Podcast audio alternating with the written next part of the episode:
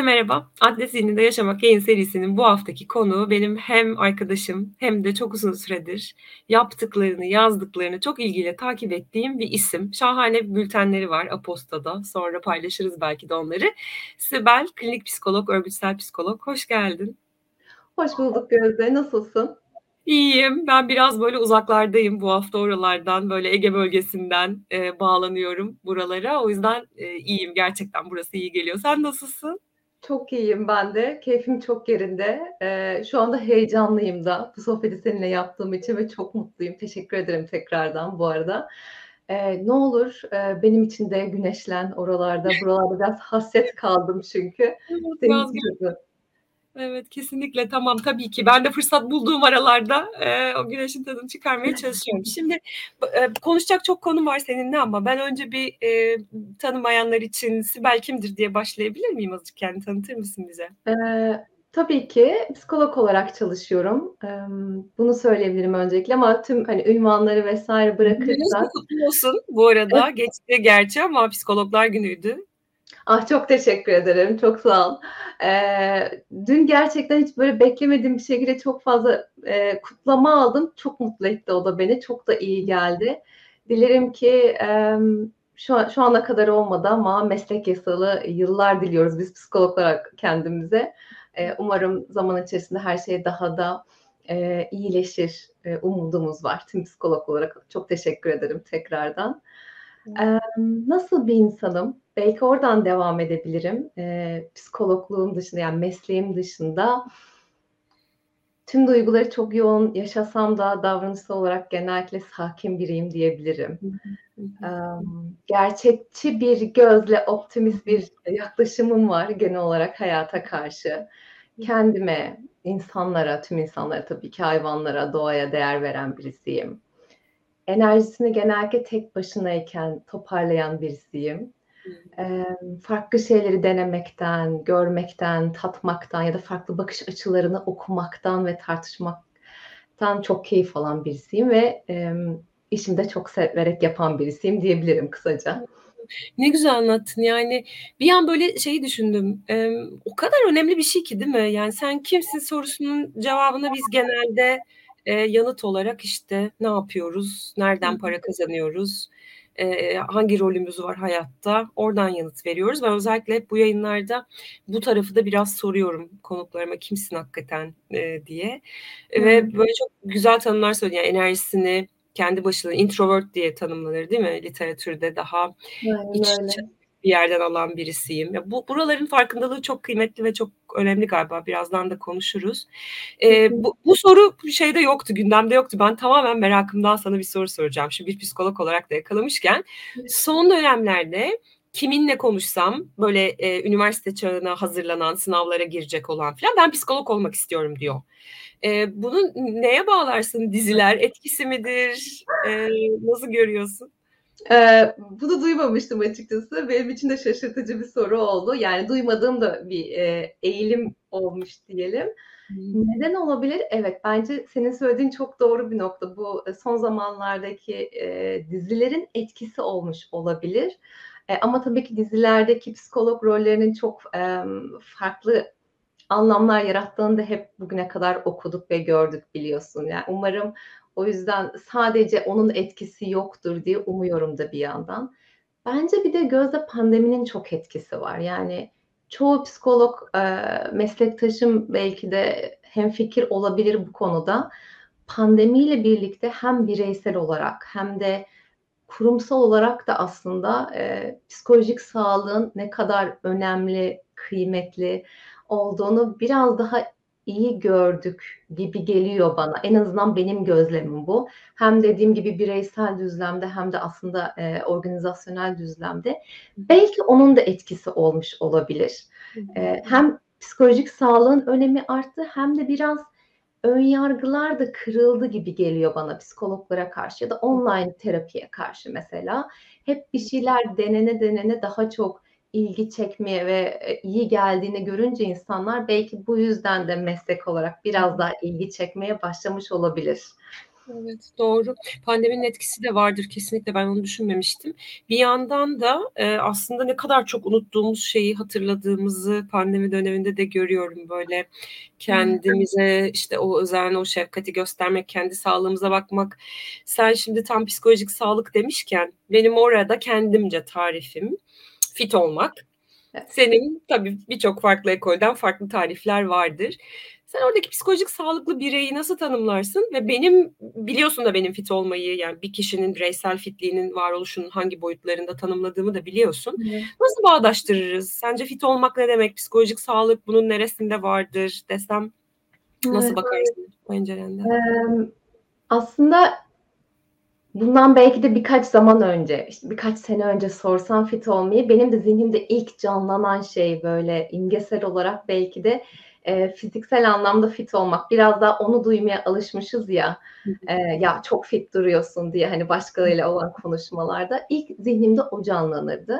Sonra zamanla değişti ve özellikle bence senin bu, eee, fit'i tanımlaman ve yayın serin de bu anlamda çok etkili oldu. Çünkü, işte, adapte olmak, uyumlu olmak olarak, eee, en basit hâliyle tanımlıyorsun diye duymuştum senden de. Emm, biraz daha böyle bütüncül bir şekilde bakarsak şu anda fit olmak dendiğinde benim de zihnimde canlanan hem bedensel olarak hem duygusal olarak, zihinsel olarak veya davranışsal anlamda da bir bütün olmak, uyumlu olmak canlanıyor zihnimde. Yani psikolojik sağlık da aslında sonuçta bütüncül sağlığın bir parçası. Hepsinin bir arada aslında bir uyumlu olması gibi geliyor. Sadece psikolojik sağlık anlamında değil, bir bütün olarak uyumlu olmak canlanıyor benim zihnimde fit olmak dediğimizde. Evet, kesinlikle. Yani o boyutlardan bir tanesinde yaşanan eksiklik, eee, diğer boyutlara sirayet ediyor. Bunu biliyoruz. Yani beden sadece beden ve o apayrı bir boyut değil. Eee, hakikaten artık tıbbın da, emm, buraya doğru yöneldiğini ve bir hastalığı sadece bir hastalık olarak ele almayıp diğer boyutlarda ne oluyor'a bakmaya başladığını da görüyoruz. Evet. Emm, ben sana biraz bu dönemle de ilgili aslında sorular sorarak başlamak isterim. Hı Çok acayip bir dönem, yani demin de konuştuk, işte, pandemi oldu ve psikolojik sağlık konusunu hatırladık. Eee, burada çok öne çıkan bir, bir duygu vardı, değil mi? Yani ben kendimde de deneyimledim. Eee, deneyimleyen insanlarla da çok, konuştum ve bir arada oldum ben de mesleğim gereğince. Onun adı da kaygı. Evet. Ka kaygı nedir? Kaygı yönetilir bir şey midir? Niye kaygı yaşarız? Sağlıklı olan kısmı var mıdır? Biraz bunu konuşalım isterim, Hı seninle hı. birlikteyken kaygıya Tabii ki. Tabii ki. Eee, bir kere bir duygu, yani çok doğal bir duygu, diğer tüm duygularımız gibi ama, eee, daha çok konforsuz olarak adlandırabileceğimiz bir duygu. Çünkü yaşamak istemediğimiz genel olarak bir duygu gibi görülüyor kaygı. Eee, korkuyla şöyle ayrışıyor, yani korku o anda var olan bir tehdide karşı mesela hissettiğimiz bir şeyse, kaygı var olmasa bile var olma, emm, ihtimalini düşünmemizden dolayı duyduğumuz bir duygu daha çok. Yani en basit hâliyle bu şekilde ayırabiliriz belki kaygıyı.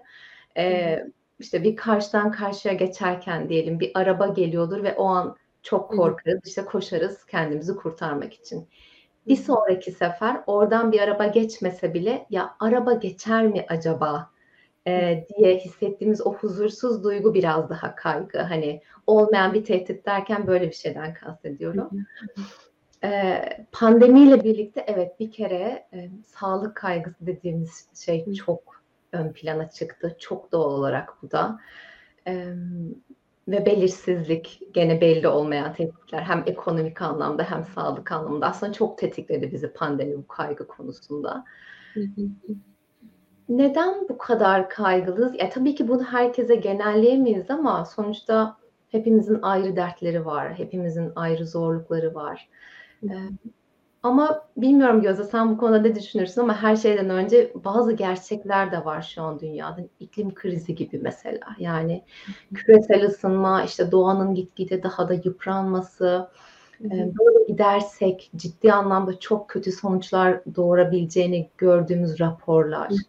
Bunların hepsi kaygımızı tetikliyor olabilir. E, dünyanın bir ucunda savaşlar varken, eee, bir ucunda açlık varken hem bunları görmek E, dolaylı ve doğrudan olarak bizi çeşitli şekillerde etkilemesi kaygımızı tetikliyor olabilir. E yine gerçeklerden devam edecek olursak bütün dünyada ve tabii ki de ülkemizdeki ekonomik sıkıntılar, işte bitmeyen faizler, düşen alım gücümüz, adaletle, eşitlikle ilgili dertlerimiz kaygımızı tetikliyor olabilir. E, biraz işte kapitalist düzen, sistem, e, belki sosyal medyanın etkisi, belki yetiştiriliş tarzımız, belki bambaşka bir sebepten dolayı biraz böyle mükemmeliyetçi e, eğilimimiz, işte başarı sonuç odaklı olmamız ya da öyle bir imaj yaratmaya çalışmamız. Evet. Ve yani şu an sayamadığım bir sürü başka başka şey hep kaygımızı tetikliyor gibi geliyor bana. Evet. Burada sağlıklı olanı ve sağlıksız olanı galiba birbirinden ayırmak Hı. lazım. Çünkü bir anlamda yanlışsam ne olur düzelt. Benim öyle bir yani senin kadar uzmanlık bilgim yok o tarafta ama sağlıklı kaygı beni en azından kişisel olarak böyle e, odakta ve fit tutan bir şey.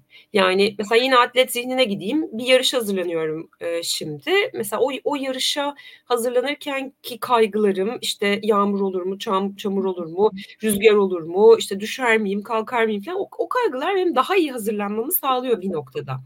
Ama hayatımın şimdi burada çok detaya girmeyeceğim ama hayatımın başka bir alanında bir başka kaygı var ki bence o sağlıklı değil ve beni daha işlevsel, daha fit, daha zinde, daha esnek tutacak yerlerden ayıran bir yer. O zaman ben kendime belki e, şunu sormalıyım. Hangisi benim için sağlıklı?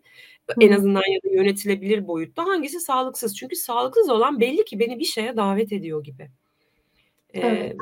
Bu, bunu belki bir uzmanla konuşmam gerekecek. Belki biraz e, içine açıp bakmam gerekecek. Ne, nereden mesela dedin ya yani ne, kaynağı nerede yani mükemmeliyetçilik mi? E, başka bir yerlerde mi? O kaynağı bulmak sanki kıymetli gibi düşündüm. Sen Kesinlikle. Söyle. Aslında sen çok güzel özetledin bu arada. Hani çok çok ekstra bir şey söylemeye gerek kalmadı. Kesinlikle katılıyorum dediğine. Bu arada sırf bunu kaygı için demiyoruz tabii ki. Aslında tüm duygular için veya duygu kategorisine girmese bile işte e, özellikle iş ortamında çok duyduğumuz işte stres. Stres için de aynı şey geçerli. Hepsi bir yere kadar zaten işlevsel, faydalı, anlamlı, doğal. Sonuçta hepimiz insanız ee, ve bunların hiç, hepsinin aslında bir mesajı var. Senin de az önce söylediğin gibi veya bizi bir şekilde dürtüyor. Ya bak burada bir şeyler oluyor. Neden böyle hissediyorsun? Bir mesaj verir gibi sanki. Ee, kaygı da öyle, korku da öyle, öfke de öyle. Diğer aslında tüm duygularımız öyle. Ee, bir noktadan sonra tam olarak senin söylediğin gibi yani evet bunlar işlevsel, anlamlı. Sonuçta bize bir, bir şey söylemeye çalışıyor.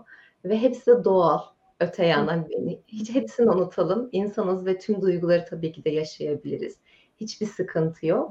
Sıkıntı biraz daha senin söylediğin gibi bunu çok yoğun bir şekilde ve artık bizim dengemizi bozacak şekilde uzun süre boyunca yaşadığımızda oluyor. Yani e, artık düzgün bir şekilde düşünememeye başladığımızda, günlük hayatımızı bozmaya başladığında belki e, işlevsel olamadığımızda veya sürekli zihnimizde dolanıp sürekli o duyguyla başka şeylere odaklanamızda bir, bir şekilde merkezimizde e, olmayı bozmaya başladığında e, ya evet burada bir şeyler oluyor ve peki ben bu konuda ne yapabilirim? Artık onu e, düşünmeye başlamak daha iyi gelebilir çoğu kişi için. Tabii ki de orada net bir sınır yok, net bir çizgi yok işte. Bu noktadan sonra artık Doğru. kötüdür gibi bir şey diyemeyiz. Sanırım en böyle sıkıntılı olan konu bu. Çünkü yine bir belirsizlik var. O da artık kişinin kendi e, kendini bilmesi, kendi merkezini bilmesiyle ilgili bir durum zannedersem. Çok doğru. Bir yandan şimdi senin söylediklerin bana bir, bir, bir kavramı daha e, çağrıştırdı. Gerçi artık o kadar çok konuşuldu ki böyle insanlar biraz e, yine mi bu kavram diyorlar ama ben çok önemli olduğunu düşünüyorum. İşte o toksik pozitivizm diye hmm. konuştuğumuz. E, dijital dünyanın çok çok etkisinin e, olduğu aşikar. Yani ben mesela bunu anneliğimde çok deneyimledim e, bir anne, yeni bir anne olarak, pandemi dönemi annesi olarak üstelik e, kendi oğlumla ilgili gerçekten bir ara böyle e, sosyal medyada olan şeyleri gördüğümde inanılmaz bir yetersizlik, yetememe mesela işte bir, bir, birini görüyorum mesela işte sağlıklı bir kek yapmış. Ben o gün yapmadım o keki ya da ben öyle bir şey pişirmedim ya da ben öyle uyutmadım ya da ben öyle beslemedim.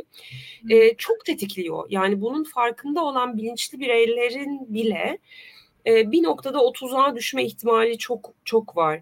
E, o yüzden biraz da belki de orayı da konuşmak lazım. Bizim böyle hani üstelik de içimizde çocukluğumuzdan gelen böyle yetme, yetememe, e, daha mükemmeli, daha iyisi olsun sesimiz varsa oralara götürüyor gibi. Nasıl bir şey bu toksik pozitivizm? Emm Nasıl bir şey? Ya, zihnimde o kadar çok şey canlanıyor ki sen böyle söyleyince. Verdiğin örnek de çok çarpıcıydı bu arada. Bence birçok anne en azından benim duyduğum, gördüğüm, eee, daha çok yeni annelerde belki de çok fazla bunu görüyoruz ki hani, eee, yeni eski çok da önemli değil aslında bu noktada. Eee, sosyal medya bizi o anlamda çok etkiliyor gerçekten de veya etrafımızdaki insanlar veya kendi kendimize hiçbir şey olmasa bile okuduğumuz kitaplar bile, izlediğimiz bir film, dizi bile bizi tetikleyebilir. İçimizde bir yerde bir şeyler varsa aslında.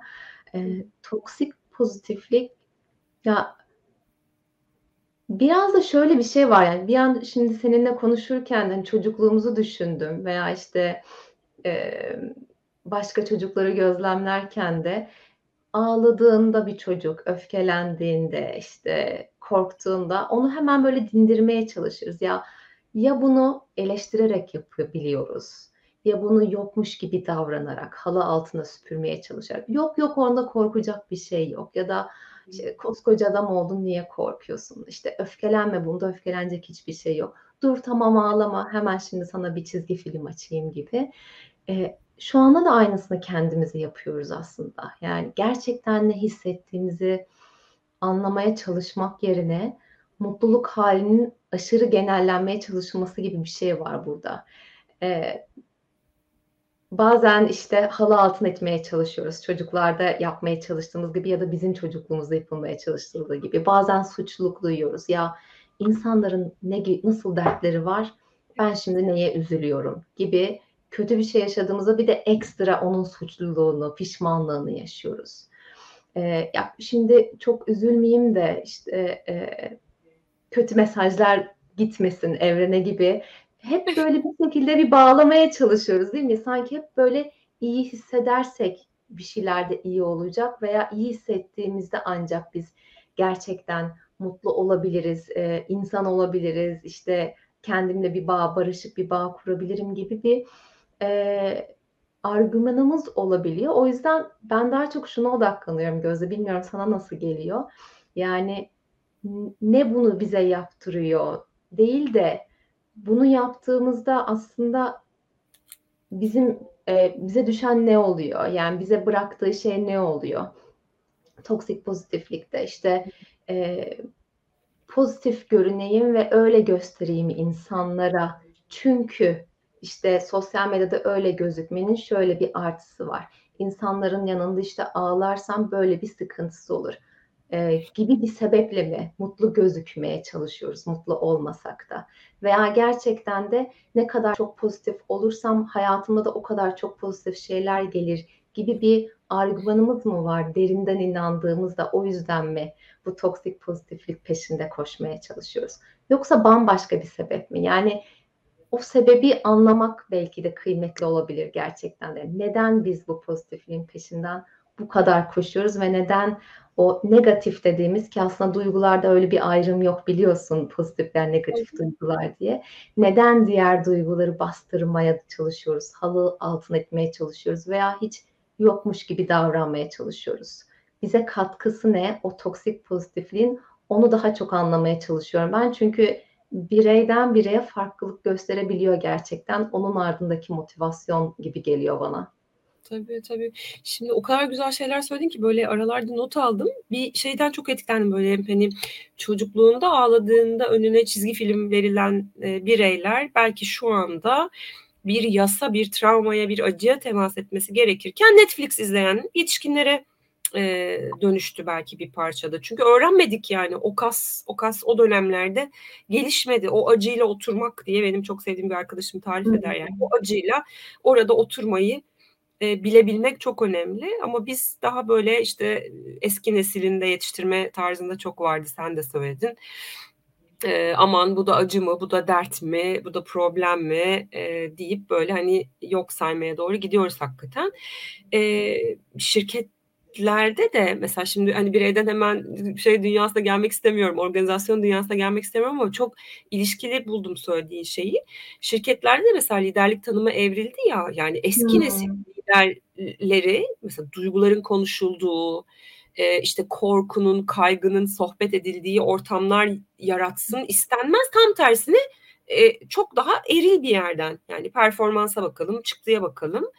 Şimdi yavaş yavaş değil mi böyle e, o, o korkusunu, kaygısını, acısını e, söyleyebilen, söyletebilen, o, o ortamı yaratabilen bir liderliğe doğru e, bir yandan da evriliyor. Sen nasıl görüyorsun? Evet. Ya da gerçekten evriliyor mu? Onu da mı biliriz yani bilmiyorum. Ee, gerçekten evriliyor mu? İnan bu sorunun cevabını bilmiyorum ama en azından benim yani, gördüğüm kadarıyla öyle bir e, çaba var gibi geliyor bana da açıkçası. Çünkü gerçekten e, çok pandemiledim belki ama yani örgütsel anlamda da bireysel anlamda pandeminin birçok şeyi değiştirdi. Ben birebir gördüğüm için belki de böyle çok odaklandım şu anda ona.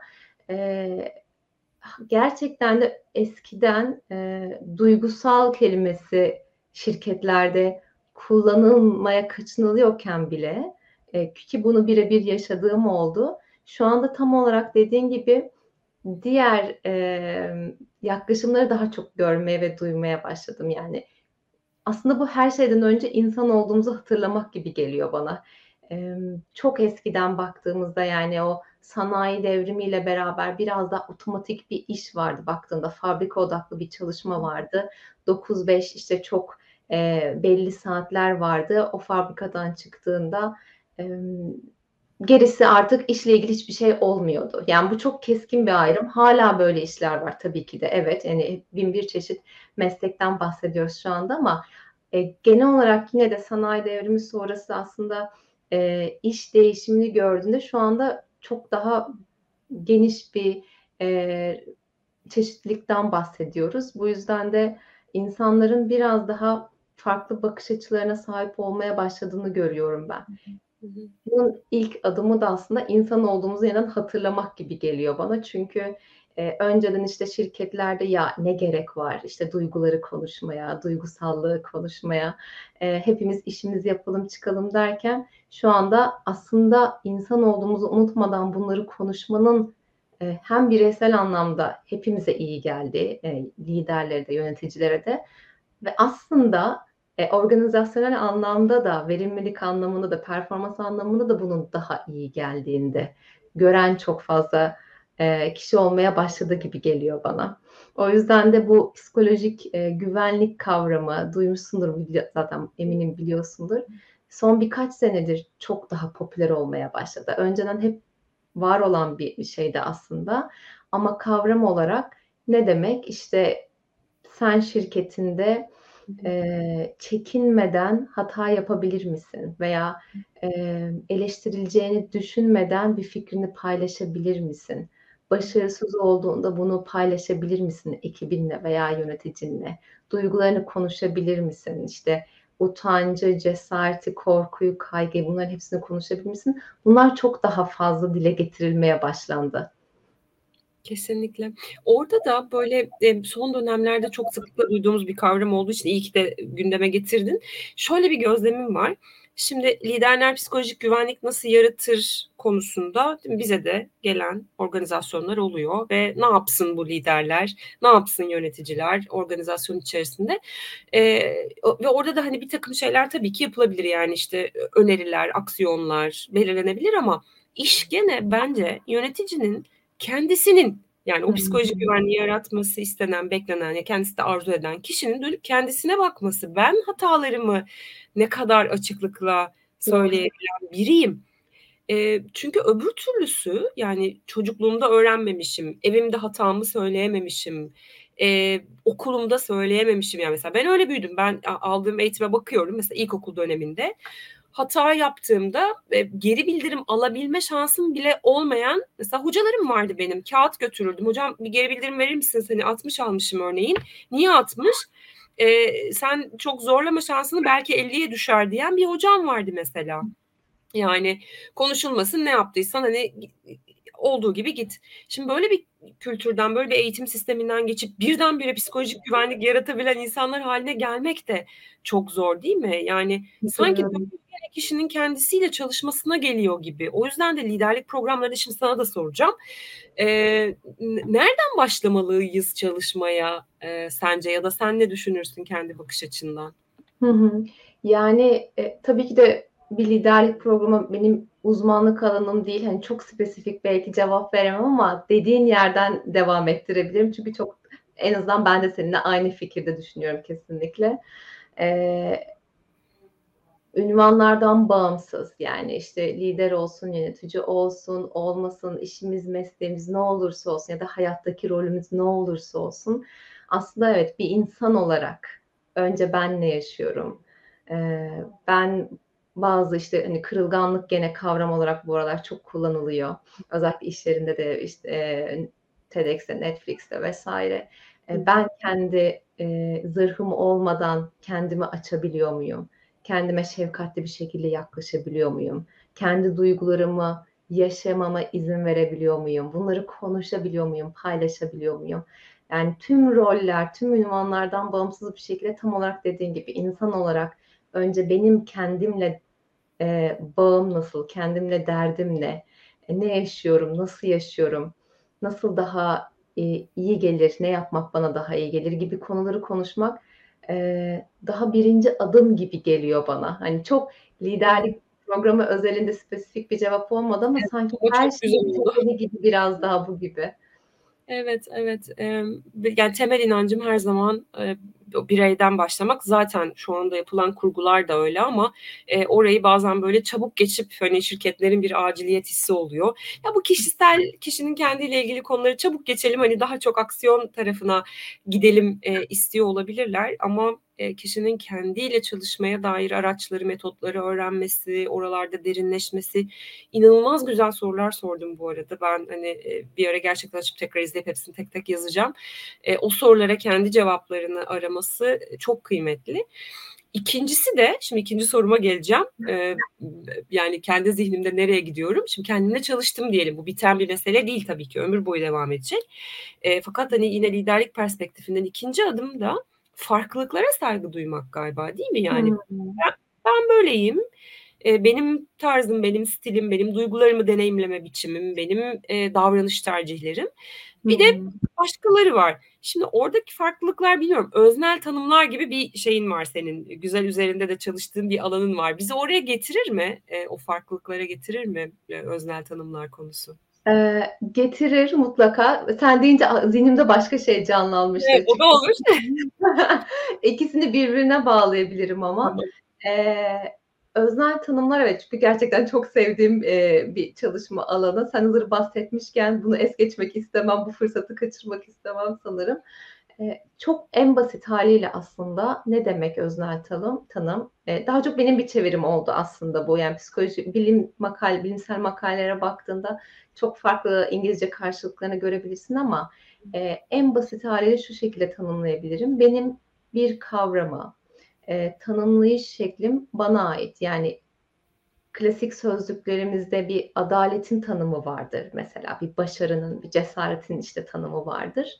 E, bir de bana ait bir tanım vardır.